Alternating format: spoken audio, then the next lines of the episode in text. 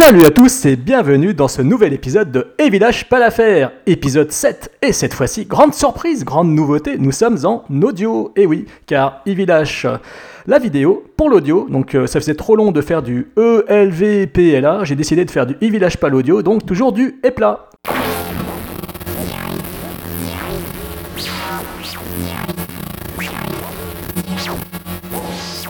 Et voilà, et pour ce soir, évidemment, toujours chez Podsac, et toujours chez FreePod, et surtout avec The Floydus. Oui, bonsoir à tous. Bonsoir jeune homme, je suis ravi de t'accueillir, c'est cette session audio, la première du nom, une grande première pour, euh, pour Podsac, euh, pour cette émission où on va revenir euh, notamment sur un film sorti il y a maintenant 4-5 semaines en Blu-ray et en DVD, donc euh, car n'oubliez pas, moi je m'intéresse exclusivement aux films inédits, aux films qui sortent directement aux vidéos ou à l'actualité Blu-ray et DVD. Ou, ou- ou Là, au film donc, on qui, parle- ou qui marche pas en fait, c'est ça? Exactement, les films dont personne Voilà, ne veut. exactement. Euh, notamment celui-ci. Donc il s'agira de Byzantium, le dernier film de Neil Jordan. On en reparlera longuement ensemble. Euh, je discuterai au préalable euh, de quelques petites sorties Blu-ray, des sorties toutes récentes, des sorties un peu plus lointaines qui sont disponibles dans les promos. Mais avant tout ça, avant tout ça, on va parler surtout de ce qui est nouveau chez Podsac, de ce qui est tout neuf, de ce qui sent bon. Je parle de, de ce qui sent bon parce que j'ai une chaussette en tant que filtre anti-pop sur mon micro. Je tiens à préciser que c'est d'une grande élégance d'avoir une belle chaussette posée sur son micro. Ça pue. Et donc je vais laisser Tony pour prendre la parole pour nous, pour nous raconter en fait ce qu'il y a de nouveau chez Podsac euh, ces temps-ci, depuis cette semaine, depuis le début de la semaine. Et comme ça, ça me permet de m'éloigner de cette chaussette. Oui, donc, euh, qu'est-ce qu'il y a de nouveau chez Podsac? Alors, bien entendu, euh, là, ça fait quelques mois que vous savez que vous pouvez nous retrouver sur notre nouveau site podsac.net. Donc ça, c'est pas nouveau, mais on espère effectivement que vous allez venir euh, nombreux, puisque on a œuvré pour que ce site soit un peu plus que simplement, euh, on va dire, euh, un conglomérat euh, d'épisodes, mais euh, on a maintenant pas mal d'articles, euh, donc soit qui traitent d'actualité, de, films qui sortent au cinéma en ce moment, soit qui traitent de films un peu plus, on va dire, soit plus anciens, soit méconnus, bah, donc un peu la partie de, de- Jérôme, donc avec Crazy Charlène qu'on a, a parmi nous. Et puis dans la partie actu, j'avais oublié, il y effectivement aussi, une nouvelle, une nouvelle personne, une nouvelle euh, sac, sacoche, on va dire, qui euh, va nous faire des articles sur, euh, on va dire à peu près. Euh, comme Fred, c'est l'actu du cinéma. Donc ça c'est pour la partie podsac.net, donc c'est pas nouveau, mais euh, on vous enjoint à venir euh, nous rejoindre pour nous laisser des commentaires sur les articles écrits et puis bien sûr audio. Et puis bah, sinon, sachez que vous pouvez toujours nous retrouver donc sur FreePod, ça ça ne change pas. On remercie toujours FreePod pour leur soutien. Sur Podcast France, à qui on fait un coucou effectivement, qui nous relaie très souvent. Sur Bad Geek aussi, qui nous a permis effectivement euh, d'avoir aussi une visibilité sur leur réseau. Et puis depuis cette semaine, on est maintenant, les sacs ont décidé de se lancer euh, à corps perdu dans une nouvelle activité, à la radio. La radio, effectivement, puisque nous serons sur Pod Radio. Euh, ça a commencé hier, enfin bon, jour de l'enregistrement, c'est-à-dire le mardi. Et puis, on, on est diffusé aussi les dimanches. Donc, les mardis soirs à 21h30 et les dimanches à 15h30 sur Pod Radio. Vous pouvez retrouver du bon pot de sac. N'est-ce pas, Jérôme? Eh ben écoute, euh, oui, oui, oui, tout à fait, ce sont de- que des bonnes nouvelles. Euh, je tiens à préciser, première chose, que je ne suis pas du tout Crazy Charlène, contrairement à ce que veut la rumeur sur Twitter actuellement. Euh, Je ne suis pas du tout cette charmante Charlène, que je connais bien, mais qui n'est pas du tout moi. je n'ai rien à voir avec elle. Deuxième chose, Pod Radio, oui, mais c'est quoi Pod Radio, Tony? Alors, Pod Radio, en fait, c'est finalement, ils sont partis du constat que pas mal de, de radios, style, on va dire euh, RTL, euh, euh, qu'est-ce qu'il y a d'autre comme radio? Je ne sais pas, je n'écoute pas la radio Europe 1 et compagnie, on va dire. S'étaient mis à faire des podcasts et Trust, en fait, les premières places, effectivement, des, podcasts sur iTunes. Et ils se sont dit, bah, nous, pourquoi pas faire l'inverse, c'est-à-dire finalement mettre nos, les podcasts en fait des podcasteurs comme Podsac, comme beaucoup d'autres. Euh, ça tourne par exemple, qui est aussi chez eux, à la radio. Donc en fait, ils font une, diffusion d'un flux en fait euh, euh, continu euh, avec des épisodes de podcast et puis entre temps de la musique, des trucs comme ça, bah, comme une vraie radio finalement. Et donc bah voilà, c'est la radio des podcasts.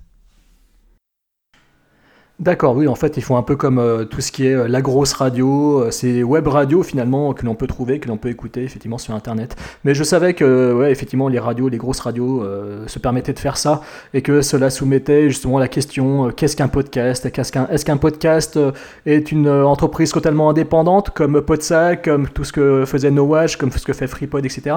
Est-ce que les radios peuvent se présenter comme étant des podcasts, etc. Ça, c'est la grande question. Personnellement, j'ai plutôt envie de dire allez vous faire foutre. Euh, non, les podcasts, pour moi, ça reste plutôt du domaine amateur, donc euh, voilà. Euh, mais je sais que c'est pas du tout. Oui, dis- disons, qu'effectivement, si on prend le, le- le- on va dire la définition stricte du terme, c'est juste en fait un moyen de diffusion, un, un mode de diffusion. Mais c'est vrai que nous, quand on a commencé le podcast, en fait, pour nous, le podcast c'était un espace de liberté, un espace où on pouvait, bah voilà, discuter entre potes et puis partager ça avec avec vous. Donc voilà, moi je pense Avec que des potes. voilà, et je pense que la vraie question qu'il faut se poser, c'est pas qu'est-ce qu'un podcast, mais qu'est-ce qu'un podsac. Voilà la vraie question. Exactement. Bah, un Podsac, en fait, notamment, c'est un mec qui aime bien regarder plein de films au cinéma, qui aime bien aussi euh, se poser dans son canapé et se mater des films inédits. Ah, de se, mettre, se mater des films inédits. Ok, non, j'ai cru que t'allais déraper en fait, Jérôme. Là. Mais c'est. Ah non, non, non, non, non, non, non, non, non, non, non. Tout ce qui est relatif aux films de boules, je vous invite à suivre le Podsac spécial Cinéma X, l'épisode 6, qui est devenu un épisode ultra culte depuis qu'on a découvert que j'avais pour voisine... Ah, bon, je dirais rien. Oui, oui, voilà, exactement. Nous allons taire son nom, mais euh, Voilà. mais, mais voilà, en disant qu'elle a le même nom qu'une actrice très connue. chut, chut, chut, chut, chut. Bref, euh, Jérôme, Jérôme, Jérôme, Oui, tu voulais nous oui. parler de, de quelques raretés ou quelques magnifiques films que tu as récupérés en Blu-ray. Dis-nous tout. Exactement, exactement. Oui, mon cher Tony, justement, pour ce nouvel épisode des Villages pas l'affaire, avant le prochain qui sera, lui, le dernier en vidéo, j'ai pas pensé à le préciser tout à l'heure, euh, parce qu'il y en aura quand même un en vidéo, il est en cours de montage, donc euh, voilà. Mais pour cet épisode-ci, je voulais évoquer euh, quelques sorties. Donc la première, un film qui est maintenant disponible dans les offres, euh, 3 Blu-ray pour 30 euros, les offres miracles qui permettent à tout le monde d'acheter des Blu-ray, parce que sinon personne ne les achète, évidemment, c'est trop cher.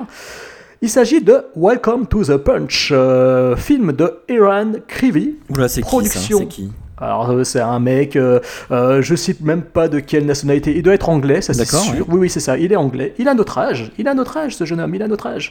Et donc euh, ce mec en fait a réalisé ce film dénommé en version originale Punch euh, 100. Euh... voilà je parle ce super accent. Euh, non je vais, ouais, je vais plutôt faire Welcome to the Punch, ce sera plus simple. Et donc euh, il s'agit d'une production de Ridley Scott, hein, euh, ce qui n'est quand même pas rien. Et il a au casting, attention, James McAvoy, Mark Strong, un des acteurs fétiches, je rappelle quand même, de Guy Ritchie, et aussi Andrea Riseborough, qu'on avait vu, avait vu dans Oblivion, la petite compagne de Monsieur Tom Cruise dans Oblivion. Mais qu'est-ce que ça raconte alors euh, c'est comme Sucker Punch, mais en, je sais pas, en version euh, édulcorée Alors c'est pas du tout, euh, ça n'a aucun rapport avec du Sucker Punch. Quand vous voyez l'affiche avec ces deux hommes un petit peu taciturnes, des armes à la main, vous comprenez que cela relève du polar. Effectivement, c'est un polar à l'anglaise. D'un côté, un flic très honnête, très très fonceur qui est interprété par James McAvoy. Et de l'autre, nous avons Mark Strong. Mark Strong qui joue le rôle d'un super bandit, super méchant.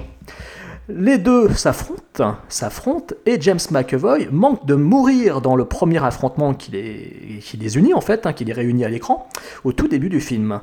Mais leur trajectoire va se, de nouveau se percuter au moment où le fiston de Mark Strong se retrouve impliqué dans une sombre histoire, dans une sombre histoire.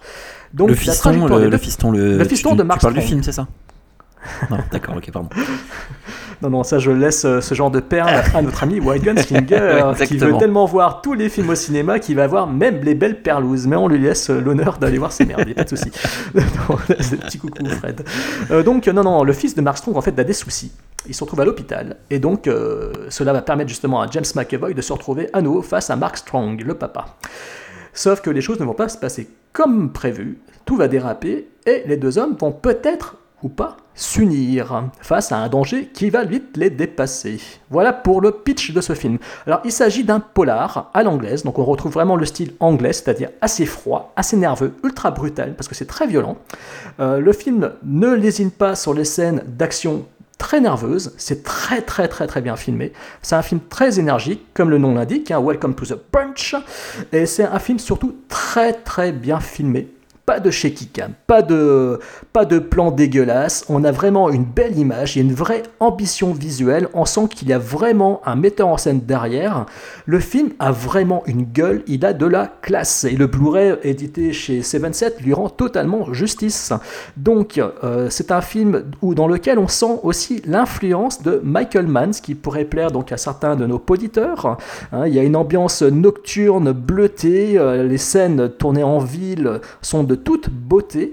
Euh, il y a vraiment une véritable ambiance, il y a un vrai style et surtout l'histoire est prenante, les personnages sont très attachants. Le méchant Mark Strong et le gentil James McAvoy, euh, ils sont tous les deux super attachants. Et oui, et oui, et on a envie qu'ils aillent jusqu'au bout de leur aventure et c'est vraiment un très très très bon film, c'est très nerveux c'est brutal, il y a des surprises assez violentes, on s'y attend pas, on s'y attend pas du tout, ça peut être très cruel, le casting est au top, bref, welcome to the punch, c'est de la bombe. Ouh là là, et bah écoute, tu m'as, tu m'as presque donné envie euh, par rapport à. Et juste une, petite question, euh, tu disais polar anglais et tout ça, euh, dans une veine Guirichi ou pas du tout? Ah, pas du tout, du tout. Non, non, on retrouve plus une ambiance, euh, si c'est, si tu veux, un petit peu comme dans les séries que l'on a actuellement en Angleterre. Très bien, la série, par exemple, Red Riding Trilogy. Euh, euh, ces séries qui sont très blafardes, qui ont un côté très, très froid, très clinique. Bah, on a un petit peu cette ambiance-là, mais avec une mise en scène vraiment classe, vraiment ample. On n'a pas l'impression de regarder un épisode de série télé, il y a vraiment une belle, euh, une belle énergie. Après, il n'y a pas les délires euh, de caméra de Guy Ritchie, hein. il n'y a pas de folie au niveau visuel, c'est juste très bien cadré, euh, il y a de beaux plans sur les bâtiments, sur les immeubles, il y a, un côté, il, y a, vraiment de très beaux plans en hauteur, toute cette ambiance nocturne est très bien rendue, il y a une, ambiance métallique dans ce film que je pense avoir retrouvé, enfin que je pense qui vient un petit peu de l'influence de Michael Mann. Voilà. Et par contre, t'aurais pas un truc plus fun encore à nous, à nous proposer? Parce que là, bon, c'est sympa, moi j'aime bien les polars et tout, mais un truc fun, un truc bien, bien délire, bien con, ou alors nul. eh ben, écoute, euh, pour parler justement, euh, ben, on va passer maintenant à un film qui vient de sortir, là, tout, tout, tout simplement aujourd'hui.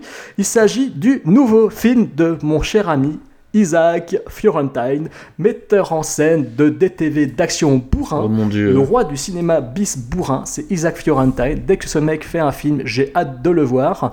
Euh, c'est le réalisateur, donc il s'est rendu connu d'abord. Il s'est rendu coupable, tu veux dire? C'est ça. Alors il s'est rendu coupable effectivement au tout début de carrière avec des séries B qui flirtaient avec le Z, telles que Special Forces avec des acteurs que personne ne connaissait. Mais dans le casting, on trouvait son futur acteur fétiche dénommé Scott Atkins, qui est devenu donc euh, euh, depuis sa star fétiche. Hein, il apparaît dans tous ses films quasiment. Et puis, euh, notre ami Isaac Fiorentine euh, a monté euh, les jalons de la gloire, mais du DTV, de la suite DTV, avec notamment Undisputed 2 et Undisputed 3. Donc, un seul deviendra Invincible 2, un seul deviendra Invincible 3. Ah, d'ailleurs, d'ailleurs le, le troisième, d'ailleurs, le troisième est très bien pour, pour le coup. J'étais très agréablement surpris.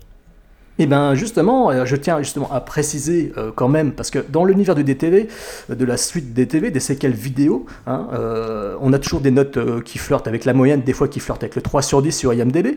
Il faut quand même savoir que 1 Disputed 2 a 7 sur 10 sur IMDB, et que 1 Disputed 3, avec près de 19 000 votants, a 7,5 sur 10. Ce qui n'est quand même pas rien ça pour du DTV. Ça m'étonne pas, parce que pour un DTV, je pense que, enfin, je trouvais que c'était, bon, il y, a quand même pas mal de, de, clichés et tout dans le film, mais en même temps, je l'ai trouvé hyper agréable à suivre, et ouais, je trouvé euh, bah, de bonne facture.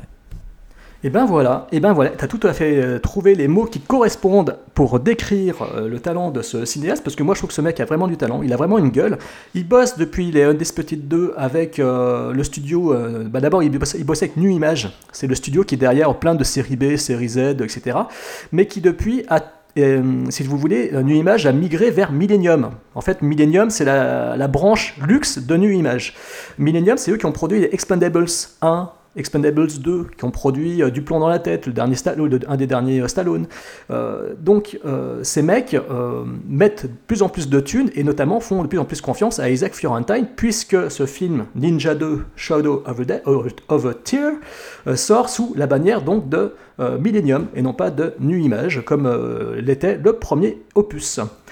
On retrouve au casting, encore une fois, comme dans Ninja 1, on retrouve au casting évidemment en héros Scott Atkins, que l'on a vu évidemment dans Undisputed 2 et 3 dans le rôle du putain de salopard Boyka. Et ici, donc, il prend le rôle, pour la seconde fois consécutive, euh, du euh, gentil ninja qui a vécu au Japon, qui a été élevé euh, dans un dojo, qui est tombé amoureux de la jeune fille du chef du dojo qui avait été assassiné dans le premier, et dans le deuxième, eh ben, c'est sa jeune fiancée qui est enceinte, qui se fait assassiner, égorger avec une sorte de gros barbelé, un truc horrible. Et donc il décide de partir en chasse des méchants pour les massacrer et il va jusqu'en Birmanie. Bon, je pense que ça a été tourné en Thaïlande, mais bon, voilà en gros pour le pitch de ce deuxième épisode qui est édité en Blu-ray combo, en édition combo pour un film de combat. Il est édité avec le premier, oui, oui, ils font une super offre pour 25 euros. Vous avez Ninja 1, Ninja 2 en Blu-ray sur le même euh, coffret euh, pour 25 euros. Et vous avez également euh, à l'intérieur le DVD qui contient les deux films. Donc on va dire c'est une édition quadruple combo Blu-ray DVD. Et ça vaut la peine. Si vous avez des amis que vous voulez vous débarrasser du DVD, vous pouvez leur offrir Ninja 1 et Ninja 2. Bon bah alors écoute, moi là ça, ça me fait vraiment, euh, vraiment, vraiment envie. Non, je déconne. Mais. alors. Mais oui, oui, non, dis-moi. Euh, donc euh, là tu m'as parlé d'un polar, là tu me parles d'un. D'un un film de baston. Revenge movie baston, monsieur, monsieur je, je frappe et après je parle. Et est-ce que t'as pas un truc un, peu, plus. je sais pas moi, un peu, un peu plus cérébral? Non? Non, non, non, mais attends, il faut quand même que je dise du bien de ce film. Arrête, mais tu, viens de le dire, tu viens de dire que c'était un bijou. Non, j'ai pas, pas encore dit que c'était un bijou, j'allais le dire. Donc, Isaac Fiorentine, c'est le metteur en scène le plus capable actuellement dans l'univers du DTV, et je ne plaisante pas à être capable de mettre en scène des scènes d'action. C'est pour moi le metteur en scène le plus idéal euh, du DTV. Il écrabouille tous les Keno, euh, Keone Waxman, les Don Fauntleroy, les, euh, les Joël Soisson, Patrick Lucier, tous ces mecs qui se sont spécialisés dans le DTV, les, les séquelles DTV, les films DTV produit et joué par, par, par Jean-Claude Van Damme, par Steven Seagal, même par Dolph Lundgren, etc. Tous ces, tous ces réalisateurs sont pourris, ils sont mauvais, et lui, eh ben, Fiorentine, ce mec, il sait, il sait filmer, il sait filmer de l'action, il sait filmer en plan large, il, il, arrive à rendre des scènes très très belles avec très peu de moyens. C'est un mec qui est capable d'utiliser le moins de centimes qu'on lui donne pour en faire quelque chose à l'écran. Et ça se voit en fait. C'est-à-dire que même, quand même si on sait que les films n'ont pas beaucoup de budget, et eh ben en fait ça ne le paraît pas du tout. Le premier Ninja, par exemple, qui est disponible là aussi en bloc, qui est, qui est disponible dans le coffret, euh, il, a été tourné en cinémascope et c'est quand même beau à, voir. Le deuxième, lui par contre, est en 1,85 en format panoramique, mais ça reste quand même un film qui a de la gueule et on voit qu'il y a vraiment des moyens, de l'énergie. En plus, le film se passe, euh, a été tourné en Thaïlande, enfin j'imagine. Euh, on voit quand même de, on, fait du tourisme, quoi. Il y a quelque chose quand même qui est déjà là, qui a de Les scènes d'action sont lisibles, comme je l'ai dit, il n'y a pas de shaky can. Tous les combats sont très beaux. Plus le film avance, c'est simple. Ninja 2, la deuxième moitié du film, c'est une tuerie, quoi. C'est un enchaînement de combats dans tous les sens, dans tous les lieux possibles et imaginables. C'est de la violence, ça y va à fond. La caméra, elle suit les coups portés par les adversaires, on comprend toujours ce qui se passe, c'est filmé en plan rapproché, si tu veux, mais on va pas jusqu'au close-up, hein, donc ça reste lisible. On n'est pas dans Quantum of Solace. On a vraiment l'impression de comprendre ce qui se passe et la caméra, elle suit bien les mouvements. C'est toujours bien cadré. On retrouve euh, quelques petits moments où il y a des ralentis, des effets de ralenti. Il a évité, contrairement au Ninja 1, de rajouter au niveau des effets numériques, de projection de sang, etc. Là, il n'y a pas de câble, il n'y a pas d'effets d'artifice, etc., d'abus de, de, pouvoir, etc. Ça tombe pas dans le délire. C'est du brut de décoffrage on sent qu'il y a une influence un peu à la thaïlandaise, hein, au film de, avec euh, Tony Jaa par exemple. On sent un peu cette influence-là, et justement, ça rend vraiment bien, et c'est vraiment du tout bon. Et je dis euh, Ninja 2 en Blu-ray, euh, si vous aimez les films de baston, parce que c'est vrai que on va pas voir ce film-là pour un scénario incroyable. Hein, les deux films sont attachants. Le personnage Scott Katkins est toujours aussi attachant et toujours aussi impressionnant dans tout ce qui est rôle physique. Mais n'allez pas voir ce film pour le scénario, évidemment. Allez-y pour le spectacle, pour vous amuser entre amis. Si vous aimez euh, euh, voir de la baston et voir euh, un cinéma qui, qui cogne et qui saigne. Oui, de la baston, on va, on va en parler d'ailleurs ce soir, hein. dans un film très orienté action. il y a peut-être, il y a pas un dernier film que tu voulais, dont tu voulais parler, parce qu'après moi j'aurais un petit truc à dire aussi. Si... Ah bah il n'y a pas de problème. Bah, si, en fait, il y a encore deux autres films. En fait, un euh, dont on a déjà parlé euh, ensemble, il s'agit du dernier film de Vincenzo Natali qui est sorti chez Whiteside, qui s'appelle Hunter, avec Abigail Breslin euh, dans le rôle principal. Hein, une jeune femme qui vit avec ses, parents et son petit frère dans une maison, qui a l'impression de revivre inlassablement la même journée. Hein, c'est-à-dire la veille de son anniversaire. Tous les matins, elle se réveille. Apparemment, c'est la veille de son anniversaire. Tous les jours, c'est la même chose. C'est un peu un jour sans fin. Version épouvante, parce qu'apparemment, il y a une raison euh, à cela. On la devine très rapidement. Donc ce n'est pas l'intérêt du film, c'est même toi Tony, euh, en écoutant mon histoire, je pense que tu as deviné de quoi il s'agit. Euh, mais euh, même, voilà, parce que je te connais, tu es le mec qui trouve les twists avant tous les moscovites, avant, avant même le mec qui habite au fin fond de la, de la toundra, Anthony aura trouvé le twist avant lui. Et, donc, et, donc, et, donc, et donc, en fait, dans ce film-là, dans ce film-là, même si vous trouvez le twist, et eh ben en fait, c'est pas l'intérêt. C'est pas là l'intérêt. En fait, ce qui est intéressant, c'est justement une fois que, une fois qu'on comprend les enjeux, c'est là que le film prend son décollage, c'est-à-dire qu'il faut reconnaître qu'il y a un petit ventre mou jusqu'à ce que vraiment tout soit mis en place, hein, au bout de trois quarts d'heure quand même. Bah alors la dernière heure, c'est juste très très bon, c'est trépidant, c'est assez tendu, c'est bien foutu, c'est toujours aussi bien filmé, parce que bon, on ne peut pas reprocher à, Nathalie de ne pas savoir filmer, hein, euh, même dans ses moins bons films euh, comme Cypher, etc., euh, il y a toujours quelque chose, hein. ce mec c'est un, véritable, c'est un véritable metteur en scène, on retrouve ces qualités-là, et surtout, il met en place un plutôt beau boogeyman, un pale man, il s'appelle comme ça, le pale man, comme pâle, pale, pale comme pâle, non c'est un, ça, un gay man. J'ai pas, pas compris. T'as dit quoi, un gay man Pale man. non mais avant t'as pas dit ça Non non non, un, beau, un beau gay man. Oh, oui, un boogeyman. Ah, un boogeyman, d'accord. Un boogeyman. un boogeyman. Boogeyman. Un boogeyman. boogeyman. Euh, ouais, le boogeyman qui justement est interprété par euh, Stephen McHatchie. Stephen, Stephen McHatchie, euh, l'acteur qu'on avait vu dans le film euh, Pontypool. Oui, tout à fait. Ah oui, d'ailleurs, Pontypool, Pontypool, Pontypool, génial, génial, génial. Voilà, voilà. Faudra qu'on en parle un jour de Pontypool, tiens. bah ouais, ouais, c'est clair que là, pour le coup, il faudra en parler. Mais donc, euh, Pontypool, c'est génial. Euh, Stephen McCarthy qui joue le rôle ici du Boogeyman et qui, euh, qui a toujours cette gueule vraiment particulière qui est assez inquiétant. Et justement, c'est ce qui fait toute la force de ce film, c'est-à-dire qu'on est pris dans l'histoire, on a vraiment inquiet pour la belle Abigail Breslin, qu'on retrouve avec plaisir ici. Et le film est vraiment prenant. Donc ce n'est pas du tout un ratage, c'est un film très attachant, avec une héroïne très attachante, et donc je vous le conseille. Euh, Wildside a fait un joli petit travail au niveau éditorial, même s'ils ne se sont pas trop foulés sur les bonus, hein. il n'y a qu'une featurette de 17 minutes, bon c'est pas exceptionnel, mais bon, le film en lui-même est quand même bien édité, la jaquette est belle, c'est Whiteside, ils savent, ils savent faire un effort euh, quand il faut sortir des inédits en vidéo, donc euh, ça vaut la peine de se pencher sur ce film. Bon écoute, ouais, là tu m'as un peu excité quand même. Bah, je savais, je savais. Puis bon, Nathalie, quand même, bon, même si euh, t'as pas aimé peut-être ouais, il, me fait un peu, il me fait un peu peur maintenant, mais bon, euh, je regarderai, je pense quand même. T'avais pas aimé Splice, toi? Pas vraiment, non. Je, je, trouve que de toute façon, même bon, Cypher, Splice. Non, je trouve, je trouve vraiment qu'il a. En fait, j'avais mis beaucoup d'espoir en lui et. Et il a quelque chose, tu vois, ça me fait penser un petit peu, euh, quelque part, à Shyamalan. C'est-à-dire qu'en fait, euh, c'est des, gars qui ont commencé en fait leur carrière, qui euh, ont montré un potentiel énorme et qui au final, ben, j'ai l'impression, euh, ne, soit ne se trouvent pas, soit ne nous trouvent pas en fait, nous en tant que, en tant que spectateurs, dans peut-être ce qu'on attendrait d'eux. Ah oui, je vois totalement ce que tu veux dire. Mais lui m'a particulièrement jamais trop déçu parce que sur ses derniers films, celui-ci et celui d'avant, Splice, personnellement, je les avais vraiment beaucoup. Non, j'ai pas trouvé ça nul hein, ce qu'il a fait, mais enfin, si tu veux, j'ai j'y ai pas éprouvé énormément d'intérêt en fait. C'est surtout ça en fait. Bah écoute, euh, essaye de voir celui-là et tu me diras si tu y vois un intérêt et éventuellement dans une prochaine euh, émission de Podsac tu pourras me le dire ou, ouais, ouais, ou euh, voilà.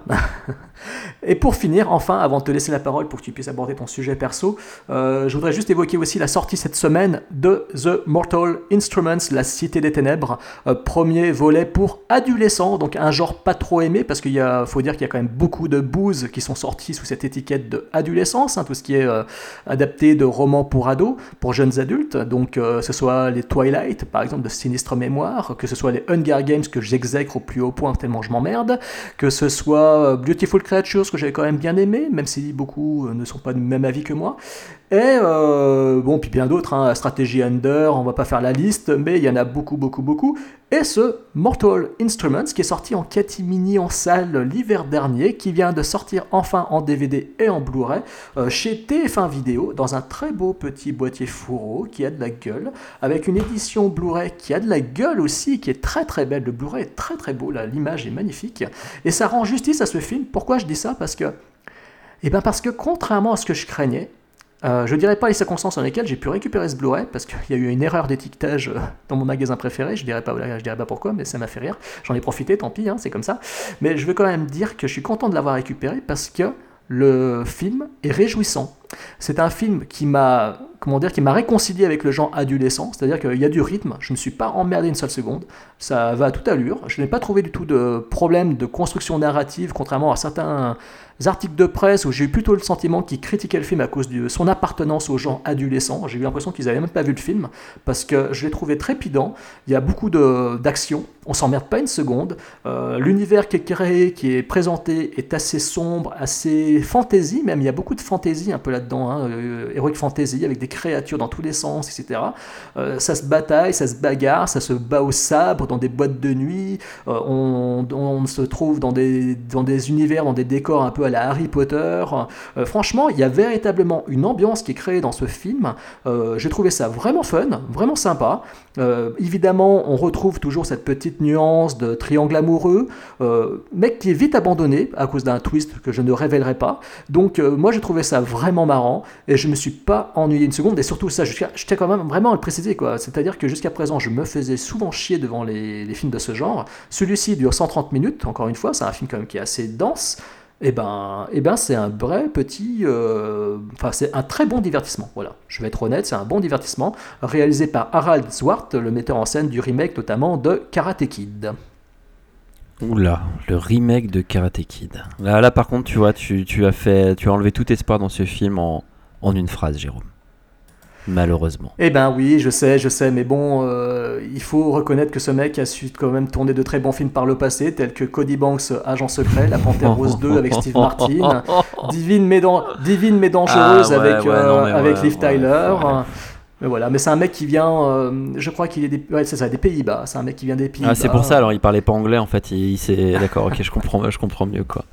Bon, et eh bien écoute, euh, quelle belle sélection. Moi, je n'ai pas une sélection de Blu-ray. Euh, je vais pas vous parler de, du tout de films, bien entendu. Hein, comme d'habitude dans Podsac, euh, on casse les règles et on parle tantôt de musique, tantôt de, de jeux vidéo, tantôt de, de, comics, comme là.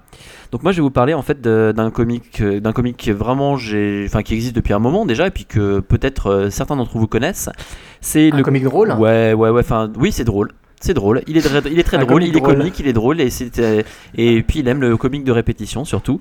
Et ce comique c'est Fable. Donc euh, Fable euh, qui a été créé par Bill Willingman je crois. Ouais, Bill, Willingman. Donc ça c'est le scénariste. Et en fait c'est édité, c'était édité chez Panini en France, mais je sais pas si c'est encore édité chez Panini. en tout cas, quoi qu'il en soit, euh, les auteurs, c'est Lan Medina et puis euh, Mark Buckingham depuis, euh, depuis le, numéro 6. et ça raconte quoi en fait? Parce que du coup, Fable, c'est, on va dire, tout ce que, tout ce que j'aurais pu. Enfin, tout ce qu'on pourrait aimer.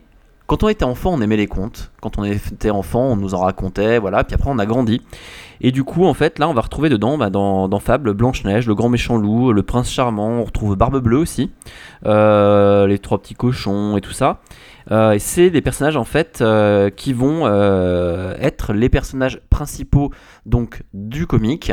par contre en fait l'histoire c'est qu'ils sont chassés en fait de leur royaume, donc leur, leur superbe royaume magique, par en fait un méchant qu'on appelle l'adversaire. Et ils se retrouvent finalement où? À New York, euh, dans un quartier. Ça fait des, en fait, ça fait des décennies qu'ils sont à New York. Et en fait, on va voir leur vie à New York. Alors, ça peut faire penser à la série, euh, je crois que c'est Once Upon a Time. Alors, rien à voir en fait, parce que Once Upon a Time est arrivé après. Et en fait, la chaîne qui, qui a fait Once Upon a Time voulait en fait adapter Fable. Finalement, ils n'ont pas racheté les droits. Puis finalement, ils ont fait Once Upon a Time, qui est un petit peu un plagiat, mais bon, bref. sauf que le comics est génial. C'est-à-dire que euh, on, a, euh, on a des moments très drôles, on a du, on a du cul, on a euh, des personnages qui sont vraiment détournés. Par exemple, Bigby, le grand méchant loup, qui va retrouver un des petits cochons qui vient squatter chez lui parce qu'il a soufflé sur sa maison à l'époque. Qui, ce petit cochon, fume des cigarettes à longueur de journée. Blanche-Neige, c'est la, la, reine, mais on va dire qui est glaciale et qui est limite frigide euh, sa petite sœur, par contre, euh, c'est limite la reine des putes qui, euh, qui fait des coups dans tous les sens. et Barbe Bleue, c'est le, le, mec ultra riche, le dandy, qui essaie de se racheter une conduite parce que tous les crimes qu'ils ont commis dans les comptes sont effacés depuis qu'ils sont arrivés donc dans notre monde et à New York. Voilà, donc c'est cette histoire. C'est franchement honnêtement, c'est super. C'est hyper bien scénarisé. Euh, il y a des, vraiment de, très très bonnes idées. Les dessins sont très sympathiques. Euh, c'est marrant parce que pour un comic, il y, a des moments où j'ai l'impression presque d'être devant une BD franco-belge, mais très bizarrement, je sais pas, peut-être euh, j'avais pas trop l'habitude de, ça. En même temps, je suis pas un hyper grand fan de comics au départ, euh, mais celui-là, bah, je, le dévore. Là, j'en suis déjà au cinquième tome euh, en France, puisqu'il les regroupe en fait un peu comme Walking Dead, et c'est génial. Voilà. Et puis en France, je crois que c'est édité chez Urban Comics parce que depuis, Panini ouais, depuis deux ans en fait, ouais, ou un an ou deux ans, parce qu'en fait Panini s'est fait, euh, fait racheter ouais. par Urban Comics, t'as raison. Il y a Urban Comics qui a récupéré ça, et euh, bah, un peu comme euh, DMZ aussi, qui est un comic que je te recommande fortement, qui est excellentissime. DMZ aussi, qui est édité au même, chez les mêmes bonhommes. Et euh, par contre, euh, en France, je crois qu'ils en sont déjà à 19 tomes. Euh, ouais, j'en ai vu, je crois, c'est 18 ou 19, ouais, quelque chose comme ça. Et là, ben, je peux vous dire, hein, en, en, quelques, en quelques jours, quoi, en, moins, en moins d'une semaine, j'ai déjà, ouais, j'ai fini, je crois, le sixième là. Et 6 tomes de, c'est en couleur. Et les tomes font entre 130 et 150 planches avec une dizaine de planches euh, de début qui représentent les couvertures, un peu comme pour Walking Dead. Euh, donc en fait, on est à entre 120 et 140 planches par tome. D'accord, oui, donc effectivement, en fait, c'est quoi, tu m'as convaincu de me jeter dessus? Parce que moi, c'était le nombre de tomes qui me rebutait un peu, tu vois. C'est comme si j'arrivais aujourd'hui et que je me disais, putain, faut que je, je vais quand même lire euh, Walking Dead. Et waouh, il y a 19 tomes, quoi. Mais ouais, ouais, ouais, c'est vrai, mais franchement, tu vois, je, je prends en fait, je prends aujourd'hui plus de plaisir à lire ça que Walking Dead dans le sens où, euh, c'est nouveau. Alors après, peut-être qu'au bout d'un certain moment, on va dire euh, euh, l'intérêt va s'essouffler, mais du coup, c'est, enfin, je trouve que le concept est vraiment bah, particulièrement pertinent et intéressant et drôle. Enfin voilà, il y, a plein. C'est vraiment, c'est vraiment le scénar qui est super quoi. C'est drôle de les revoir. Des fois, il y a Pinocchio qu'on retrouve qui est coincé dans le, dans le corps d'un petit enfant en bois qui est dégoûté parce qu'il dit, plus en bois du coup. il dit ouais, euh, on m'a rendu, euh, on, m'a rendu en fait humain, mais sauf que euh, voilà, j'ai 6000 limites, j'ai 10 ans et je peux pas, je peux pas me taper de meuf quoi. Voilà, c'est, enfin c'est énorme quoi. Qu'à mentir avec son petit nez là comme ça, c'est bien. Ouais, non, mais Pinocchio en plus est, un personnage très puissant. D'ailleurs, on l'apprend après, mais voilà. ouais, parce que forcément, il est de bois dur. Pinocchio, c'est bien connu. Et puis dans Pinocchio, il y a Kyo. Bien, bah écoute, je pense que, enfin j'espère que tu as pu convaincre tout le monde euh, pour se ruer sur Fable, qui est quand même effectivement un titre euh, à succès euh, des comics actuellement, autant que The Walking oui, Dead. oui, oui, attends, j'ai juste une toute dernière chose. Ça a été adapté ah, aussi en jeu vidéo, adapté par Telltale, ceux qui ont adapté aussi Walking Dead qui a fait un carton, qui a été élu jeu de l'année d'ailleurs euh, euh, l'année dernière, Walking Dead saison 1. Euh, cette année, il y a Walking Dead saison 2 qui est sorti, et ils ont sorti en fait un titre qui s'appelle The Wolf Among Us, qui se centre en fait sur le personnage de Bigby, donc le grand méchant loup, qui doit enquêter en fait sur des meurtres suspects suspect donc dans des meurtres suspects en fait.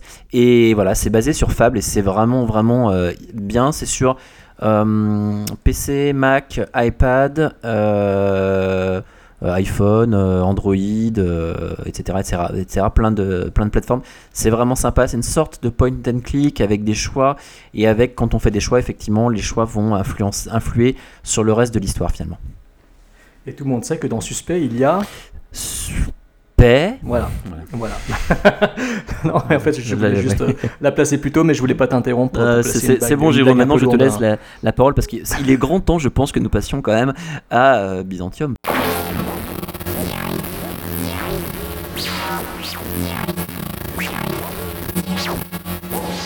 On a parlé de suspects, on a parlé de choses cochonnes, on a parlé de choses sensuelles et chaudes, on a parlé de chaperon rouge, on a parlé de, justement de plein de choses qui peuvent nous amener vers l'univers de ce cinéaste irlandais dénommé Neil Jordan, un metteur en scène que j'aime beaucoup, euh, qui m'a longtemps fasciné quand j'étais euh, jeune ado et que je voulais découvrir euh, mes premiers films d'épouvante. Pourquoi? Parce que j'avais un vieux bouquin, un grand bouquin, qui contenait dedans les plus grands moments du cinéma. Euh, et euh, il y avait une photo une photographie d'un homme, le visage, la bouche grande ouverte, avec une gueule de loup qui surgit de sa gueule. Euh, et je m'étais dit, waouh, ça a l'air terrible. La compagnie des loups, ça s'appelait ce film. Et je m'étais dit, il faut absolument que je vois ce film. Quand je l'ai découvert, La Compagnie des Loups, ça a été une claque. Ça a été une claque, je pense que ça a été pareil pour ceux qui l'ont découvert à l'époque au cinéma. J'ose même pas imaginer le, le, enfin, je sais pas, voir ce film en salle à l'époque, ça a dû être euh, grandiose, quoi, comme voir euh, Le Loup-garou de Londres ou Hurlement de Joe Dante, par exemple. Euh, c'était une claque quand je l'ai découvert en vidéo. ensuite, Joe Dante a tourné des films plus ou moins bons. Hein. Je me rappelle surtout de High Spirits, qui est un film que j'aime bien parce qu'il y avait Daryl Hannah face à face à Peter O'Toole et Steve Guttenberg, une comédie avec des fantômes que j'avais trouvé assez, sympa. Il a tourné un film qui s'appelle Nous ne sommes pas des anges avec euh, Sean Penn et euh, Robert De Niro qui était une comédie euh, sympatoche mais pas vraiment terrible. C'est des films que j'ai découverts en VHS quand j'étais ado, encore une fois. Et ensuite, reconnaissance critique avec The Crying Game, puis surtout avec Entretien avec un vampire, grand, grand, grand succès, adaptation de Anne Rice sur laquelle on reviendra puisque de fil en aiguille, de canines de vampires en passant par des, chasseuses de fantômes dans Prémonition, en passant par euh, une Jodie Foster vengeresse dans Avif, en passant par une sirène dans Ondine, qui est un très très beau film, j'en reviendrai aussi dessus parce que je trouve que le, ce dont on va parler a des petits rapports avec ce Ondine. Et ben voilà, justement, euh, Ned Jordan arrive aujourd'hui avec son Byzantium, le film dont on va enfin parler. J'ai fait une longue introduction, désolé. Mais voilà, Byzantium, son dernier film, qui a été présenté sur de nombreux festivals, qui a été présenté euh, en France également, sur des festoches que l'on connaît bien, et qui donc euh, a eu du succès euh, auprès de son public, mais a priori, ce n'était pas suffisant pour se voir offrir une sortie en salle, malgré un casting quand même à l'anglaise assez, assez classe. Hein. On retrouve Gemma Arterton et Saoirse, oula, Saoirse Ronan, sur lesquels tu reviendras, mon cher Anthony. Et donc, je vais leur revenir dessus, ouais, c'est clair. Voilà, je te laisserai la parole avec plaisir. Et donc voilà, Byzantium sort directement en vidéo et en Blu-ray. Il est sorti il y a maintenant un mois, c'était au début de l'année, au tout début janvier. Euh, l'édition euh, chez Metropolitan Film Export est très très belle. Hein. Encore une fois, c'est une édition Blu-ray et DVD. Hein. Vous avez le Blu-ray d'un côté et le DVD de l'autre que vous pouvez offrir à votre, à votre ami ou à votre ennemi si vous n'aimez pas le film. Euh, en même temps, si vous aimez pas le film, pourquoi vous l'avez acheté J'aimerais bien le savoir. C'est parce que Village a dit que c'était génial. C'est pour ça qu'en fait, et, bah, comme, et comme ils t'écoutent, en fait, eh ben, ils achètent. Je ne l'ai pas encore dit, je ne l'ai pas encore dit, mais je ne vais pas tarder à le faire. Est-ce que maintenant que l'on a introduit, peut-on pitcher, pitcher ce film? Euh, Oui, alors juste avant de, le, pitcher, en fait, tu disais qu'il était sorti euh, uniquement en fait directement en fait en Blu-ray chez nous. Chez nous, tout à fait. Bon, petit truc, hein, euh, comme ça avant de pitcher le film, au moins on se débarrasse du sujet. Euh, je n'ai pas été capable de trouver le budget du film. Je sais pas si toi tu l'as trouvé. La seule chose que j'ai pu trouver sur le film, c'est ce qu'il a rapporté aux États-Unis. Ah, alors vas-y, raconte-nous tout. Et alors là, euh, quand on voit ce qu'il a rapporté euh, aux Budget 8 millions de, de livres. D'accord. Alors, quand tu vas entendre ce qu'il a rapporté, j'ai cru que j'allais pleurer, enfin pleurer, euh, soit de rire, soit, enfin, enfin, pas d'incompréhension, mais bref, 89 237 dollars. Oui, c'est ce que je viens de voir à l'instant même. Box Office vous pouvez le trouver. Ouais, c'est ce que je vois, mais je me demande s'il est en fait euh, sorti euh, en salle aux États-Unis en fait, parce que j'ai. Oui, oui, il est, oui, parce que Opening Weekend. Ah oui, donc il est bien sorti. Il est bien sorti. Il ah. est resté. Euh, alors, Euh, il est en quand on voit le truc en fait, il a été, il est sorti que, que dans euh, très très peu de cinéma. Ah bah oui oui oui, c'est marqué. En fait, si vous allez sur IMDb pour voir euh, justement les release dates, vous voyez qu'il est d'abord qu'il est passé par plein de festivals, hein, c'est simple. Il a fait le tour de tous les festivals possibles et imaginables entre la fin 2012 et l'année 2013. Euh, et il est sorti le 28 juin 2013 aux États-Unis en euh, limité, donc euh, circuit très restreint. À mon avis, euh, c'est, il n'a pas été distribué dans, dans un parc vraiment Non grand. mais de attends, salles, il parle, il que- parle à un moment de 13 cinémas. C'est-à-dire qu'en fait, Bah, si, on parle des, des États-Unis, c'est-à-dire nous quand on parle de sortie technique avec 5 ou 6 cinémas en France, 13 cinémas aux États-Unis, euh, c'est quoi? C'est un, un cinéma à New York, un cinéma à Los Angeles, un cinéma voilà, enfin et encore. Oui, enfin, puis pour combien de temps? Et pour combien de temps? Pour combien de semaines d'exploitation? Pour une semaine? Pour trois jours d'exploitation? On ne sait ouais, pas. ouais, En c'est- France, il a, alors, il a fait le tour des festivals, je disais, il a été donc au Tribeca Film Festival, il a été au festival de Sitges en Espagne. Euh, en France, il a été présenté la première fois le 21 novembre 2013 au Paris International Film, Fantastic Film Festival, donc au PIF 2013, euh, fin 2013.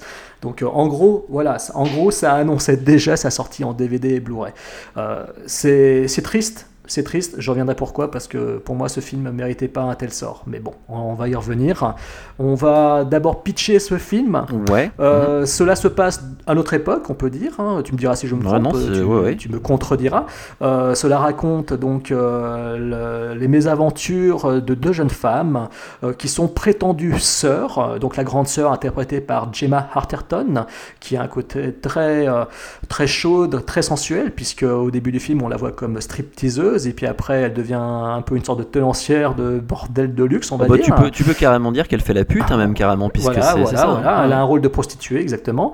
Euh, sa sœur, Saoz Ronan, a l'air toute paumée dans sa petite tenue rouge, qu'on dirait un chaperon rouge, Ouais. et qu'on a envie de protéger, qui est tout adorable, qui semble un peu perdu, qui essaie de se faire des amis, qui essaie de, de vivre sa vie et qui sent euh, un peu le poids d'une lourde malédiction sur elle, pesée sur elle. Alors pourquoi, tout cette, euh, pourquoi toute cette ambiance, et cette ambiance surtout délétère et triste, hein, qui, euh, il faut le préciser, est inspirée de la pièce de Moira Buff- Buffini, qui a d'ailleurs écrit le scénario aussi, il faut le préciser.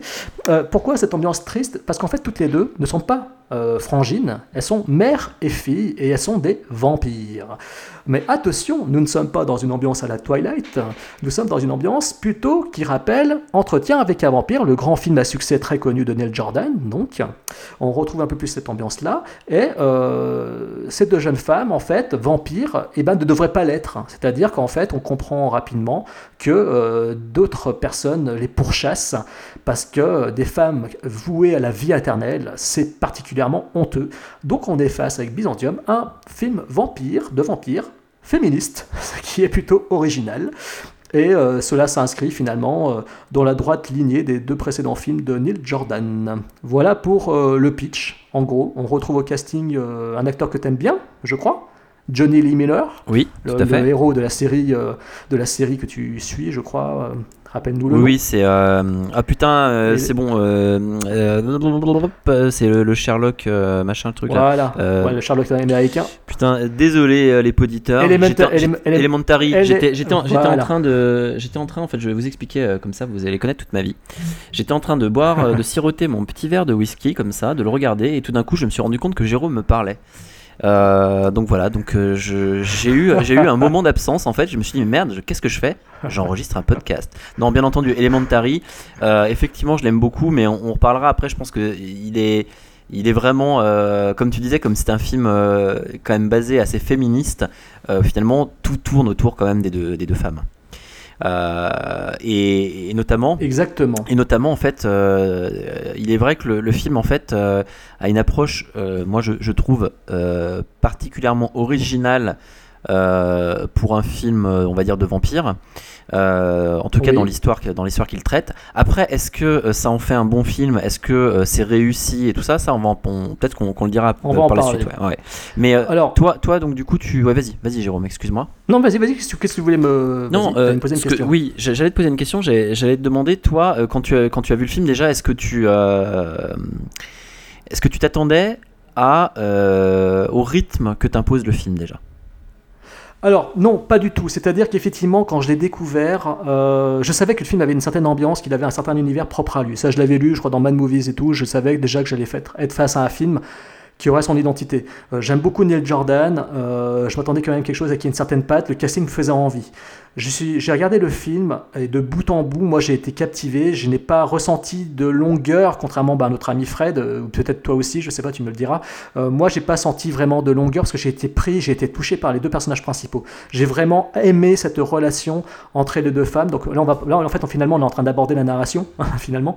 Donc euh, au niveau de voilà, donc au niveau de l'histoire, moi j'ai été vraiment pris. Il y a des flashbacks qui sont subtilement intégrés dans, le, dans les scènes actuelles où on voit la fille qui se promène sur la plage et d'un coup on voit euh, on voit des, des, gamines sortir d'un orphelinat en vieille tenue au début du 18, enfin, 18e siècle. Il y a, y a plein d'intrusions comme ça. Euh, l'histoire m'a captivé parce que euh, bah, moi je suis touché par cet aspect féministe, le fait que ces femmes euh, doivent être absolument massacrées parce qu'elles ont, elles ont récupéré le pouvoir, en, finalement, ce don de vie éternelle qui leur est finalement interdit. C'est un truc qui n'est dû qu'aux hommes, qu'aux vampires mâles. Et j'ai trouvé ça assez surprenant. Donc moi ça m'a pris de bout en bout. J'ai vraiment aimé et surtout j'ai adoré le personnage de Cyrus, euh, putain, j'arrive pas à prononcer son nom, je suis désolé, mais la gamine qu'on en avait vu dans Anna, t'en parlais tout à l'heure, euh, moi j'ai trouvé son personnage magnifique, euh, la relation qu'elle a, qu'elle essaie, parce qu'en fait elle essaie d'avoir des amis, elle essaie de se faire un ami, elle essaie de se faire même un amoureux, et j'ai adoré la relation qu'elle entretient avec le jeune, avec ce jeune lycéen, j'ai vraiment apprécié, j'ai été touché par les deux personnages principaux, que je n'ai jamais trouvé pathétiques, j'ai trouvé que c'était une relation très très belle, et ce film m'a fasciné, et après j'aborderai pourquoi aussi il m'a fasciné, parce que c'est aussi sur le plan visuel. Euh, mais déjà, au niveau de l'histoire, moi, non, j'ai vraiment été pris dedans, je, l'avoue sincèrement. Le rythme ne m'a pas du tout gêné. Euh, je reconnais qu'effectivement, c'est assez délétère, il y a une ambiance euh, qui est quand même posée. Ça rappelle Entretien avec un vampire. Pour moi, ça a un peu les mêmes défauts, peut-être. Hein. je voilà, les deux films sont très très proches. Alors moi je vais, je vais rebondir sur ce que tu dis. pour moi l'histoire, l'histoire et la narration euh, donc ce sont vraiment euh, deux points euh, importants. L'histoire, je la trouve très intéressante parce que justement, bah, juste avant j'en parlais, je la trouve originale.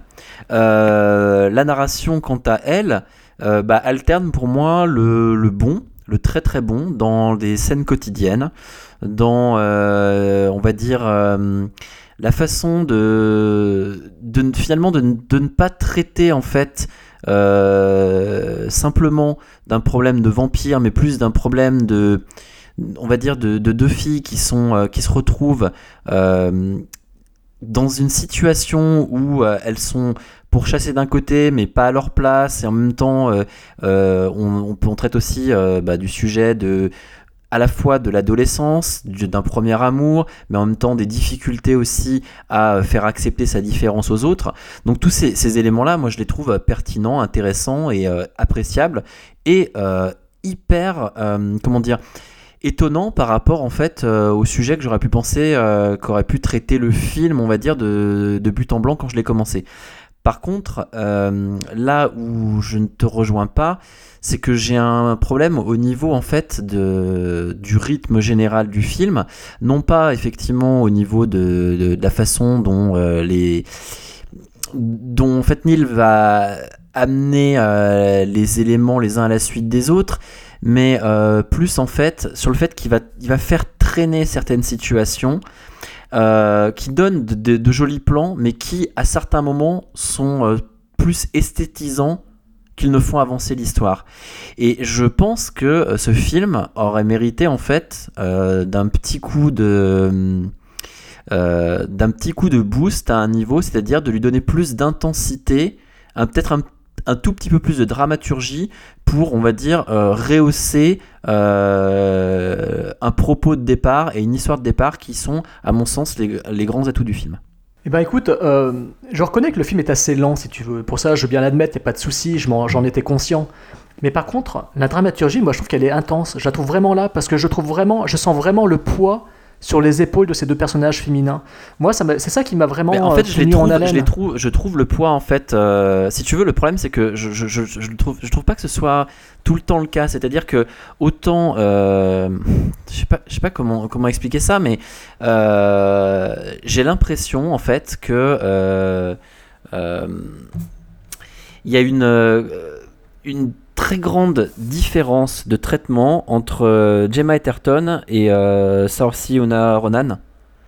Euh, c'est-à-dire que il y en a une qui me touche et qui que j'arrive à comprendre en fait et que j'arrive en fait à avoir de l'empathie pour elle et une autre pour laquelle je n'ai de l'empathie qu'à un certain moment du film et pas du tout le temps non pas parce que c'est parce par rapport à son caractère ou quoi mais tout simplement parce que le film s'apesantit trop et ne jongle pas assez en fait entre les deux à mon sens. Donc leur donne pas les met pas sur un pied d'égalité. Je trouve que c'est dommage même si effectivement c'est logique qu'il s'attarde en fait effectivement euh, sur euh, Sorci ou Renan Sorci Sorci je sais pas comment on dit mais bref. Euh, mais je trouve qu'en fait ça donne lieu euh, à, des, à des scènes un peu trop longues sur elle. Et du coup je trouve que ça lui fait perdre de l'intensité. Mais bref c'est ouais voilà quand même, quand on arrive à la fin, je sais pas. Enfin, moi, je veux dire, arriver à la fin, je comprends que tout était un aboutissement. Mais même, mais même, pour moi, c'est une progression. C'est une relation entre la mère et la fille qui est quand même, euh, qui est en progression. Ça se fait pas en un claquement de doigts en plein milieu du film. D'un coup, elle décide de faire ceci ou cela. On sent vraiment qu'il y a une certaine euh, construction, qu'il y a vraiment une pensée, qu'il y a quelque chose qui derrière ces deux personnages féminins. Et moi, je les apprécie vraiment énormément parce que le personnage de Gemma Atherton, effectivement, au début, il est quand même pas tellement sympathique. Hein. Euh, elle est montrée comme violente, comme cruelle. C'est un vrai vampire au départ parce qu'on la voit quand même égorger un type, lui arracher la tête. C'est une des scènes les plus gore du film. Ça commence quand même par une scène choc, assez rythmée, assez orientée action, même limite avec une course-poursuite et tout, qui se finit avec une décapitation euh, hardcore. Euh, donc on est quand même véritablement face à un animal euh, au début du film, et l'autre, par contre, en... face à elle, elle a ce côté angélique, et moi j'ai trouvé que justement les deux personnages étaient très forts, chacun à leur, à leur mesure. Oui, mais c'est plus. leur relation évolue. En oui, plus. oui, tout à fait. On le voit évoluer. Ah, mais tout à fait. Moi, alors là, tu t'embrayes en fait en même temps sur on va dire sur les personnages et les actrices, mais euh, bah, les actrices. Justement, je vais te, je vais te laisser parler. des actrices, les, les, actrices. Euh, alors moi déjà, je les, je les aime beaucoup. Euh, ne serait-ce que déjà parce que euh, parce qu'elle me plaise parce que Gemma Terton euh, bon je l'ai adoré dans Quantum of Solace enfin Quantum of Solace je l'ai testé mais euh, elle je l'ai adoré parce que je sais pas pourquoi mais surtout dans Hansel et Gretel il y a pas très longtemps et, et, voilà et franchement je trouve qu'en fait elle a ouais elle a un truc elle a elle elle a un côté un peu badass je, je la trouve sympa par contre, elle est belle et vénéneuse en fait. mais par contre, je trouve que jusque-là, elle avait, elle avait jamais eu de rôle majeur. Je trouve pas qu'elle ait un rôle majeur non plus ici. Par contre, au moins, ça a le mérite en fait de lui donner un rôle avec un peu plus de profondeur que les, les, rôles qu'elle avait eu jusque-là. Euh, et... Bah, tu oublies, euh, tu oublies Tamara Drew quand même. Qui, d'ailleurs, qui était d'ailleurs euh, de mémoire, euh, qui a un rapport avec ce film. Non, mais tu oui, tu, non, tu as, tu as raison, effectivement. Euh, ah oui, c'est la même scénariste. c'est la même scénariste que Byzantium. Tamara Drew était scénarisée par Moira, enfin la Moira Bouffini, donc qui a écrit également Byzantium. Tu as raison, mais je pense que c'est parce que je ne l'ai pas vu Tamara Drew. bon bah voilà, bah écoute, tu verras, tu verras que, enfin, tu comprendras que dedans, elle a quand même un rôle très très très intéressant. Mais voilà, mais moi ma chouchoute, c'est quand même celle dont je n'arrive pas à prononcer le le, nom, mais Saorsi, Saorsi euh, Una Ronan, euh, parce que je l'avais adoré. Euh, moi, j'avais adoré le film Anna, donc je sais pas si toi t'avais aimé. Si, si, si, moi j'aime beaucoup. Enfin, elle joue dedans, enfin, c'est génial. Je trouve qu'elle avait, elle a vraiment en fait un rôle fort pour, alors qu'elle est, enfin. Elle fait jeune, frêle, elle était jeune et frêle. elle, elle, jouait aussi, je me souviens, c'est l'enfant dans Lovely Bones. C'est ça, hein Oui. Euh, alors bon, euh, alors bien entendu dans le nanar intersidéral, les âmes vagabondes, voilà les trucs moi dont, je me souviens d'elle, mais euh, dans les âmes vagabondes, bon en plus elle est desservie. D'ailleurs, il y a quand même un petit parallèle hein, qu'on peut faire, c'est qu'on est aussi dans un film très C'est très contemplatif à certains moments. Par contre, la grosse différence, par exemple, que je ferais avec les âmes vagabondes euh, quand on prend Byzantium, euh, c'est que euh, on, traite de sujets quand même, et qu'on n'est pas en fait dans de,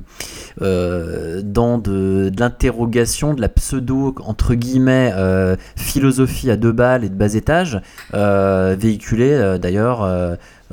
comme on retrouve dans Twilight et dans, tous les romans de l'autre cruche. Enfin, ce que je veux dire par là, c'est que je trouve que cette, cette fille, elle, a, elle apporte en tout cas quelque chose au personnage, et en même temps, elle a un rôle qui, qui est intéressant. Euh, c'est des rôles qui sont Enfin, là, le rôle, en tout cas, je le trouve euh, physiquement et moralement, bah, déjà dans, dans Anna, elle était, elle était géniale. Dans Lovely Bones, bon voilà. Et euh, il y avait Reviens-moi aussi, il me semble, non C'est pas ça? Euh, Reviens-moi, oui, bien sûr, oui, c'est elle, tout à fait en, en regardant ça, voilà, sa, sa filmo, je me souvenais même pas que c'était elle, et en fait, c'est un truc, un truc de déviance sexuelle en plus, ça. Enfin, c'est une fille qui a, c'est une fille, je veux dire, qui, qui, a quand même les épaules pour jouer des rôles euh, pas simples. Euh, donc pour moi, enfin, vraiment, je parle vraiment que des deux actrices parce que c'est elles que je vraiment que je trouve qui, c'est un grand point fort du film. Vraiment, je, enfin, je pense que tu, tu dois penser à la même chose, Jérôme, je, je suppose, avec peut-être. Ah mais totalement, je te, je te, je te rejoins totalement. Je dirais juste euh, que en fait on prononce son prénom Sirsha. Sirsha. D'accord, chat. Euh, voilà, Sirsha. Et elle, elle prononce en fait Surche. Bon bah ok, alors Vous désolé, ça, là, là, vous pouvez trouver ça sur euh, IMDb en fait. vois- Ça explique. En fait, c'est un nom irlandais. Non mais j'en vois déjà qui doivent se, se gosser derrière là, donc c'est Thibaut qui nous écoute, il doit vraiment qu'il marrer. qu'il se gosse, qu'il se gosse et qu'il vienne me dire comment il prononce euh, lui euh, le nom, le prénom de, de Saoirse Ronan. Donc oui, alors entièrement d'accord avec toi. Euh, moi j'adore les deux actrices dans ce film. Euh, je les aimais déjà par le passé, pour les mêmes raisons que tu as évoquées. Euh, ce sont deux actrices que je trouve vraiment au-delà de leur physique, de leur de l'une. Alors pour euh, Saoirse Ronan, euh, au-delà de sa douceur qu'elle dégage dans tous les rôles que dans lesquels je l'ai vue, même dans les mauvais films, je l'ai toujours trouvé que c'était le seul atout des fois qu'elle pouvait être dans le film. Je pense, je pense notamment Aux âmes vagabondes, qui est une sombre merde et pourtant un film très lumineux qui se passe en plein jour, mais ça, restait, ça, n'en restait pas moins une sombre merde euh, à l'actif de, de Andrew Nicole, qui est pourtant un cinéaste que j'aime bien, que j'aime beaucoup, hein, parce que j'adore Gattaca, tu le sais.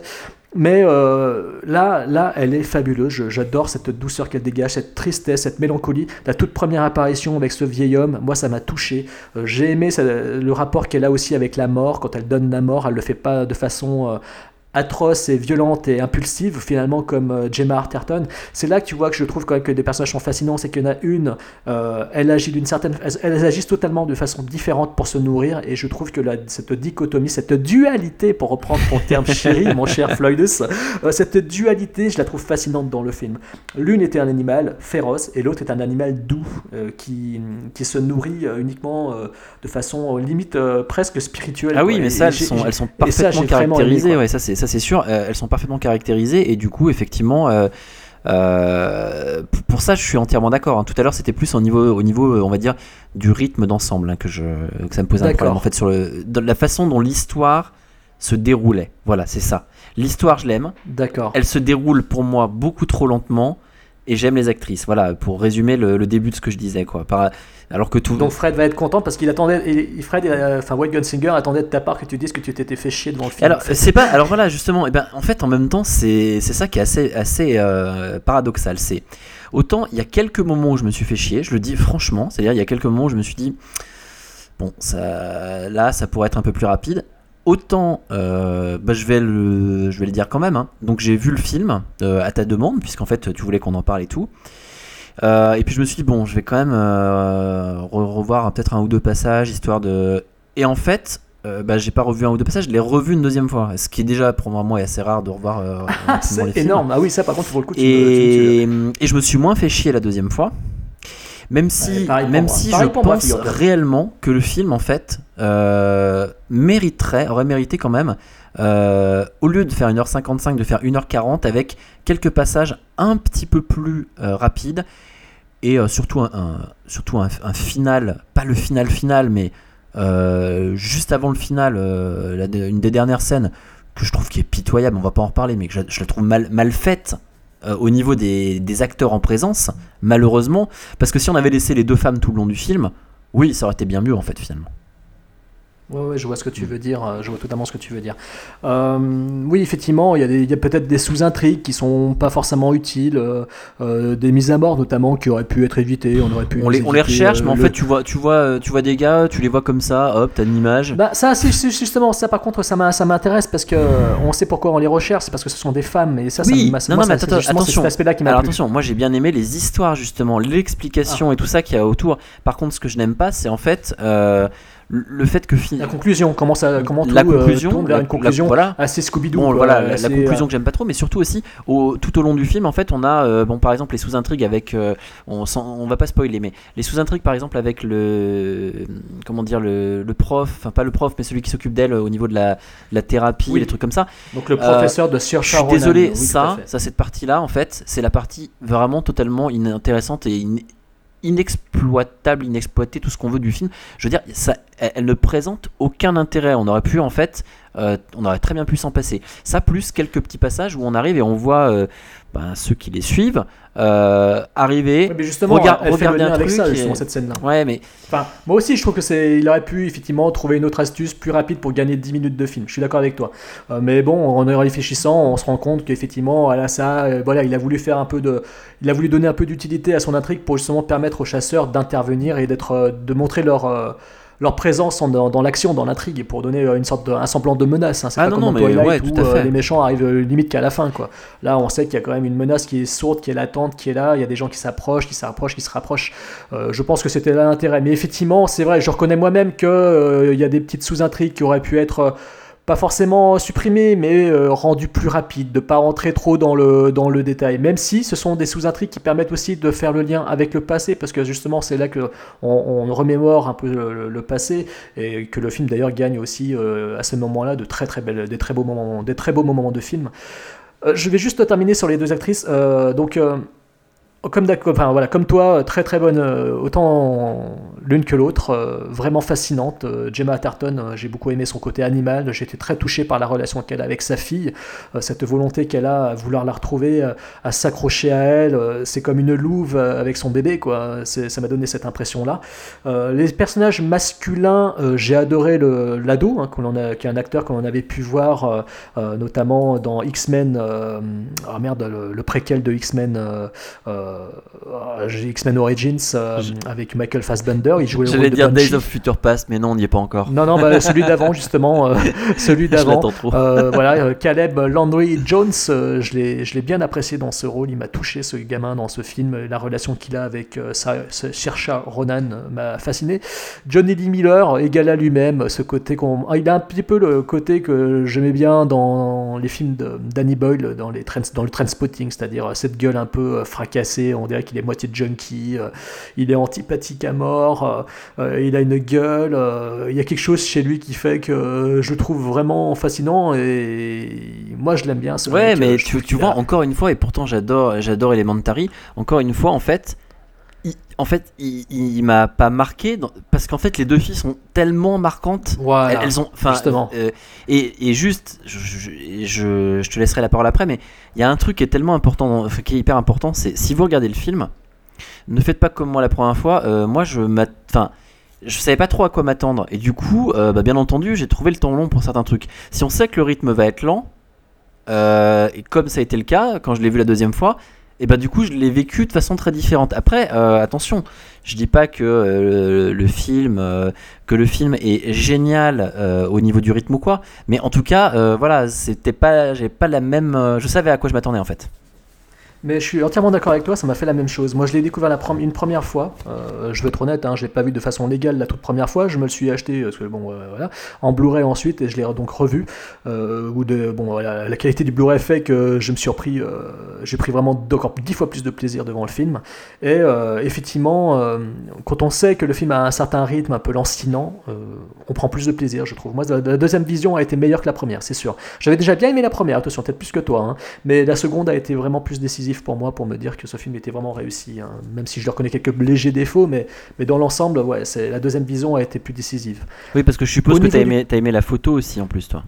On va, y venir juste après. Je voulais juste terminer sur euh, deux acteurs euh, autres masculins principaux. Daniel Mays qui fait le. Parce qu'on n'a pas précisé, euh, les deux femmes se retrouvent finalement dans un hôtel qui s'appelle le Byzantium. hein. Elles se réfugient en Irlande dans un hôtel qui s'appelle le Byzantium, un hôtel un peu gothique, on va dire, qui appartient à Daniel Mays, que, dont j'aime beaucoup le personnage aussi, qui est très touchant, un peu paumé, un peu triste. euh, je sais pas, c'est un film. De, toute façon, dans le film, il y a une ambiance. triste qui fait que ça m'a touché donc c'est peut-être ça aussi qui fait que j'ai été attaché à ce personnage Euh, et en face euh, on a Sam Riley euh, qui, qui était connu pour avoir joué dans Control qui jouait le rôle de- du chanteur de Joy Division dans Control il- bon c'est pas un acteur qui m'a marqué dans ce film là particulier même si il a un rôle quand même important hein. Non, alors que ouais, dans Control, par contre, moi, moi, j'avais bien aimé. mais- bah voilà, ouais. voilà. Euh, donc voilà, donc casting masculin, effectivement, peut-être un peu plus effacé par rapport aux deux actrices principales qui sont euh, absolument magnifiques, qui sont vraiment qui bouffent l'écran, qui dévorent l'écran. euh, voilà, c'est vrai que tu as raison de préciser ça, comme tu as eu raison également de me prendre la main et de m'entraîner vers la photographie de ce film qui est pour moi euh, une des raisons pour lesquelles j'ai limite envie de, revoir le film une troisième fois, parce que je l'ai trouvé visuellement magnifique. Il y a dedans des images de toute beauté. Neil Jordan euh, réitère la réussite visuelle de Ondine, qui était un film considéré comme mineur dans sa filmographie, mais que moi j'avais beaucoup aimé, parce que dedans il y avait des images de toute beauté. Il filme l'Irlande d'une façon qui est absolument poétique et somptueuse. Là, il réitère les mêmes exploits, donc plastiquement c'est très très beau. Euh, j'ai lu de ci, de là, que des fois c'était un peu ridicule de filmer deux femmes allongées au milieu d'un champ de, choux, euh, fleurs, euh, dans les prés, etc. Mais moi je suis désolé, j'ai adoré ces images. Il y a un côté un peu Terrence Malick, peut-être que c'est pour ça que j'ai adoré. moi j'adore ces plans. Il y a une composition des plans dans la nature un peu sauvage, l'île aussi, où évidemment tout se, déroule. Hein, cette fameuse île un peu magnifique, ces scènes avec ces falaises escarpées, cette tempête, cette pluie de cette cascade de sang. Euh, il y a des images dedans que je trouve absolument somptueuses. Je ne vais pas tout spoiler, mais bon, si vous voyez des images sur euh, Google Images, vous verrez de toute façon, euh, vous les verrez ces images parce qu'elles marquent et elles ont marqué tellement qu'on les retrouve un peu partout. Mais les images sont magnifiques. Il y a un côté gothique, effectivement. Donc on retrouve un peu la patte qu'il y avait dans Entretien avec un vampire effectivement, euh, tout ce qui se passe euh, euh, dans, le Moyen à l'époque 18e siècle, on retrouve la patte entretien avec un vampire. Et dans l'époque actuelle, il y a cette ambiance gothique qui est quand même qui continue grâce à l'ambiance au sein de l'hôtel avec ses prostituées, avec ce, décor un peu goth, ce vieil ascenseur, et toujours, toujours, toujours une, une même façon de mettre en scène de façon très posée, très belle, avec de beaux cadrages et surtout un soin apporté au couleur, qui est, c'est pas du argento, je vous rassure, ceux qui détestent euh, comprendront. Euh, ce n'est pas, ça donne pas mal au crâne, mais c'est de toute beauté. Moi, je trouve que la photographie dans ce film est vraiment incroyable. Alors je vais pas faire très très long sur la, sur la photographie. Euh, alors j'ai bien apprécié. Je la trouve réussie dans l'ensemble. Je trouve que c'est très beau. Un petit bémol par rapport à toi quand tu parlais de, de Lille. Euh, oui, dans l'ensemble, oui. Après, euh, euh, le, truc, c'est que les geysers de sang et tout, enfin bon, ouais, j'aurais pas. Bon, bref, hein. ces trucs-là, je les trouve pas si top que ça. Sinon, par contre, dans l'ensemble, ce que j'aime, c'est la lumière, déjà, comment elle est exploitée, la, façon dont les scènes surtout, euh, par exemple, la scène du début euh, avec le, vieillard euh, sont, ah filmées parce qu'elles sont très très belles et en même temps elles font très naturelles dans le sens où ça fait pas. Moi, je trouve que du coup, ça fait pas plan qui a été pensé pendant à la Terrence Malick, qui est magnifique, mais qui a été pensé pendant 10 heures. Là, c'est un peu plus on sent ouais, un peu plus spontané. Donc ça, ça j'apprécie beaucoup. à peu près, j'apprécie à peu près tout aussi, sauf sauf le, la fin avec la voiture là. C'est pas terrible ça. C'est bon, on, voit que. Euh, oui, on sent qu'il a voulu sacrifier un petit peu euh, au studio, qui lui ont demandé un truc un, peu plus trépidant. Un truc avec un peu d'action, et ben, et ben voilà. mais ça, ça, sent un peu la commande, ça sent un peu les ordres ça, de production. Ça, franchement, ouais, enfin, ça, ça, sert pas à grand chose parce que tant qu'à faire un film, on va dire intimiste et à faire un film, on va dire euh, plutôt lent dans l'ensemble, voilà, je vois pas l'intérêt d'arriver de rajouter ça. mais sinon, ouais, au niveau de la photo, c'est, je serais pas aussi dithyrambique que toi, mais mais je trouve que ouais, il y a de, très fortes qualité. En tout cas, c'est, enfin, on voit que c'est pas que c'est pas un manchot. Euh, on n'est peut-être pas, euh, en fait, dans des, pour ceux qui vont faire la, comparaison, par exemple, avec Entretien avec un vampire, on n'est justement pas dans euh, des plans, je pense, qui sont dont le travail se voit autant à l'écran. C'est-à-dire qu'en fait, là, comme je disais juste avant, les plans sont travaillés, ils sont beaux, mais justement, en fait, on n'a pas l'impression que c'est un plan qui a juste été travaillé pour être beau, en fait. Ah, c'est pas con ce que tu dis, hein. je suis totalement d'accord avec toi. Mais justement, c'est peut-être justement cette euh, simplicité qui fait que j'aime beaucoup.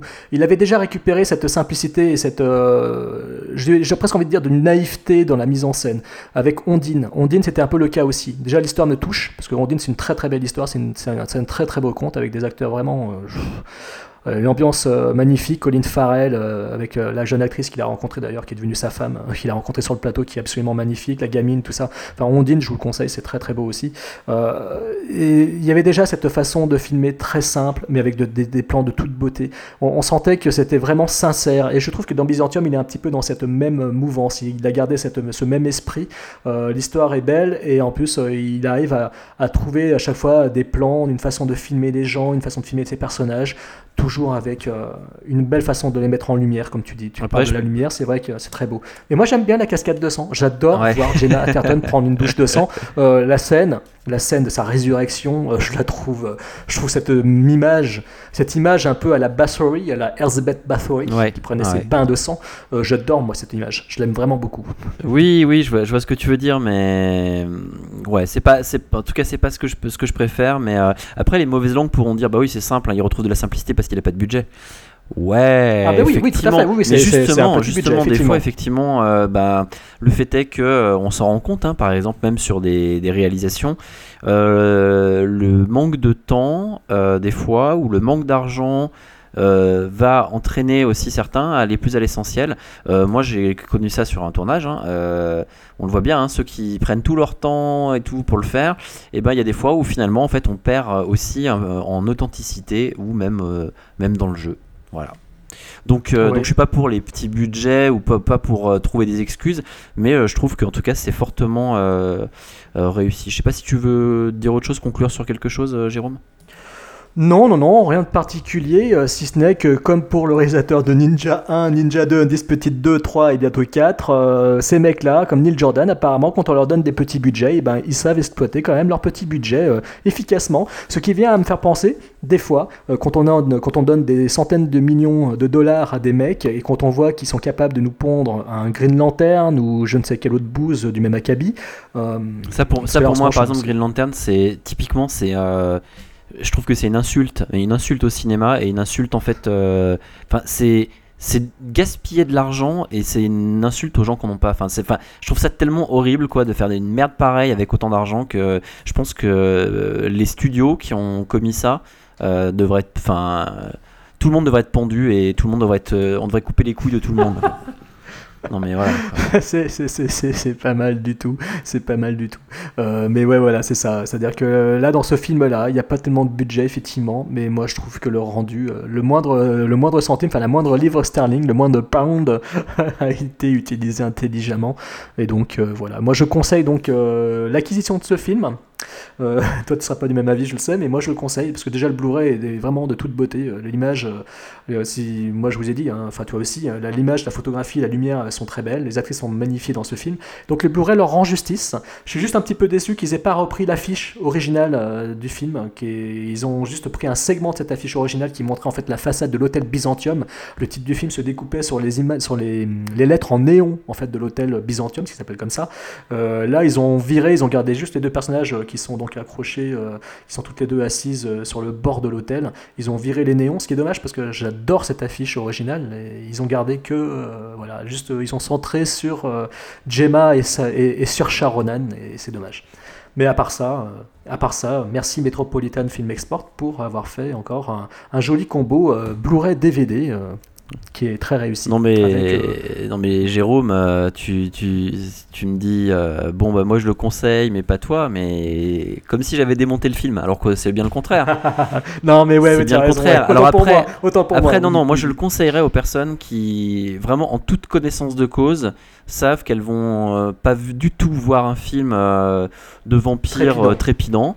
mais qu'elles vont voir un film qui va traiter de, de plein de sujets qui ne sont pas du tout des sujets forcément de vampires, mais euh, mêler à ça euh, des sujets sur l'adolescence, sur le mal-être, sur l'insertion dans un dans un monde, la difficulté, la crise aussi, euh, l'obligation de Tout survivre à fait, tout à fait. tout un ensemble en fait de d'éléments qui font qu'en fait on peut transposer ça et que l'originalité du film justement c'est de le transposer sur deux femmes non humaines euh, qui euh, dans notre société pourraient très bien en fait être euh, bah, deux SDF par exemple mais voilà en fait c'est ça que je trouve qui est intéressant du coup en sachant ça moi je pense que vous pouvez aller vers ça parce que le, produit final est de qualité Euh, par contre si jamais euh, vous avez peur en fait vous n'avez pas les films lents, les films avec un, on va dire, euh, qui s'apesantissent quand même un minimum. ouais, là, faut passer votre chemin. Mais voilà, faut savoir ça, quoi. Ouais, bah, de toute façon, je pense que euh, oui, voilà, je comprends ce que tu veux dire et je suis content de voir que tu as quand même réussi à voir le film même une deuxième fois. Je trouve ça juste génial. Donc, euh, je te remercie pour m'avoir donné un coup de main pour soutenir ce film qui est malheureusement pas du tout sorti en salle. Euh, je conclurai juste en disant que voilà, Entretien avec un vampire avait beaucoup eu de succès, alors que pour moi, il avait quasiment les mêmes défauts et même qualité. Donc voilà, je trouve que celui-ci est plus ancré dans l'autre temps encore que ne l'était Entretien avec un vampire. Il faut dire que que voilà, hein, c'est Neil Jordan pour moi c'est encore plus amélioré au niveau de la mise en scène, donc euh, ça se ressent. Donc euh, je vous conseille, voilà, pour la cinquantième fois de, de, ce podcast, Byzantium en Blu-ray DVD. Eh bien très bien, bah écoute, euh, voilà, moi c'est tout ce que j'avais à dire pour ce soir, je te remercie de ton, de, de ton invitation à voir ce film, Jérôme. Voilà, je ne sais pas si tu veux conclure. Non, non, je vous souhaite à tous euh, une agréable euh, journée, soirée, nuit. Euh, amusez-vous bien et puis à bientôt chez Podsac, chez FreePod, chez Pod Radio, chez Bad Geek. Chez Podcast France. voilà. De partout, nous sommes sur le net, nous sommes dans vos oreilles, nous sommes aussi dans vos Nous sommes à l'écrit et nous sommes à l'écrit et nous sommes à l'écrit. Donc n'hésitez pas à venir nous lire et n'hésitez pas à nous suivre sur Twitter, compte at Podsac, Podsac sur Twitter rejoignez-nous et continuez à, à nous détester et à nous aimer. Voilà, à bientôt. À bientôt.